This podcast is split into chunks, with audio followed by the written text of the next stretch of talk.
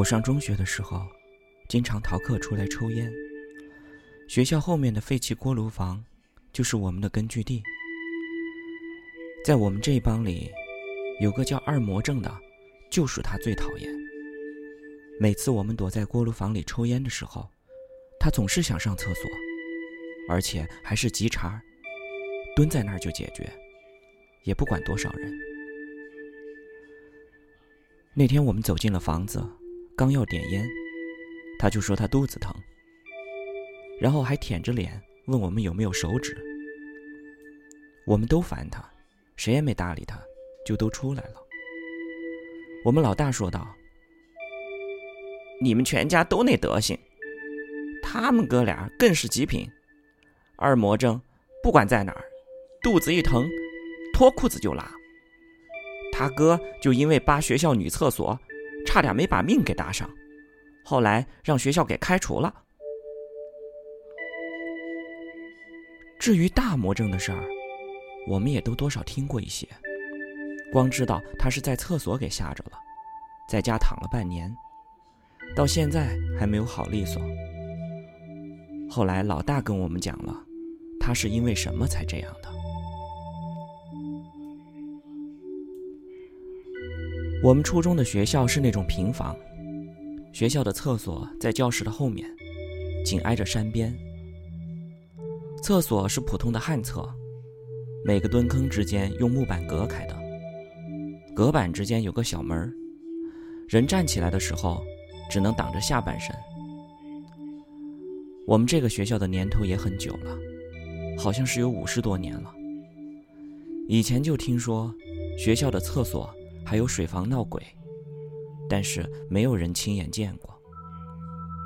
据说女厕所闹得最凶，说是个没有脸的女人，到了晚上就敲厕所的门板，说的挺真的。我们那时还特意到晚上回学校，到男厕所这边听，看到底有没有声音，也是啥也没有听见。大魔怔出事儿的时候，我们还在上小学。那时他上初二，在学校的人缘挺烂的，学习也不咋地。这人平时埋埋汰汰的，所有人都躲他老远，特别是女生。也可能是因为女生都不愿意搭理他，所以他可能心里就有点变态了。听同学们讲，他曾经因为摸女生的胸部。受到过学校的特殊待遇，一个人站在检阅台上，接受八百多人的注目礼加记大过一次。我校建校以来，首个获此殊荣的同学。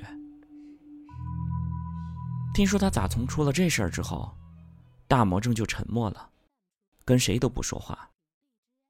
大约过了有一个多月之后，那天刚好赶上他值日，其实应该是四个人一起值的。但是没人愿意搭理他，就都先走了。扫完了地以后，已经是六点多了。东北的冬天黑得早，六点就已经完全黑透了。大魔怔去水房的时候，路过教室旁边老师办公室的窗户，看见里面有几个刚分配到学校的年轻女教师，在批作业呢。结果这货就起了歪心眼儿。他打扫完教室以后，把门一锁，就直奔女厕所了。他是想先藏在厕所，然后等女老师来了之后，趁他上厕所的时候把他吓晕，然后再干其他的事儿。再说大魔怔悄悄的进了女厕所之后，就藏在了最里边的蹲坑。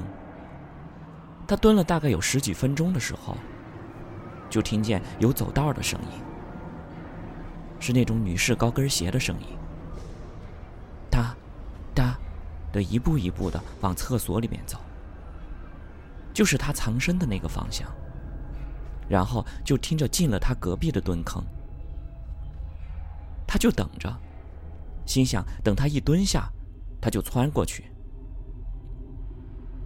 但结果等了半天，也没有听见隔壁有什么声音。于是他就站了起来，趴着板子往隔壁一看，哪有什么人呢？而这个时候，就听见有一个女的在他的身后面说道：“你在看什么？”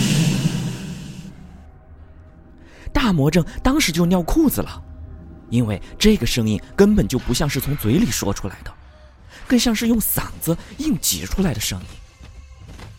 大魔怔就此就僵住了，也不敢往后看。他知道这个人一定就在他身后。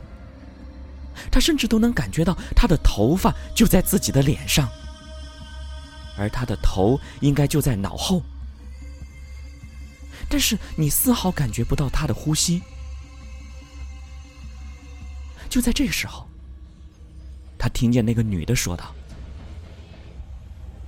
你转过来。”让我看看你什么样。大魔怔此时已经不行了，他也不知道从哪来的勇气，用手使劲往后面一抓，然后推开门就往外面跑。这时候就听满厕所的木板门都噼里啪啦的响，就像是有人在身后使劲敲似的。当他跑出女厕所的时候，他猛地就听到厕所里发出了一声极其惨厉的叫声。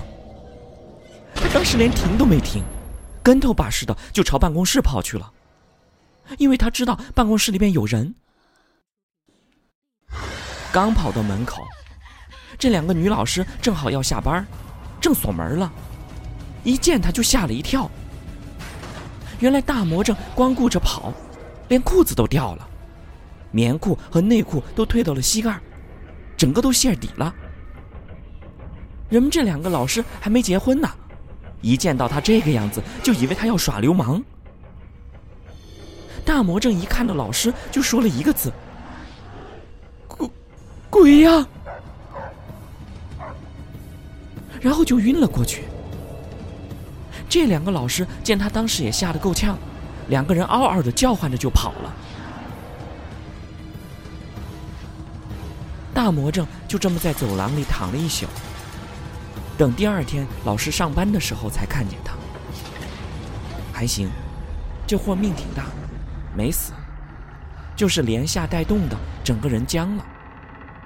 当时人们看到他手里的东西都一哆嗦，有胆大的拿起来一看，竟然是脑瓜皮，而且那上面还带着挺长的头发呢。后来，他的家里人把他整家里去了。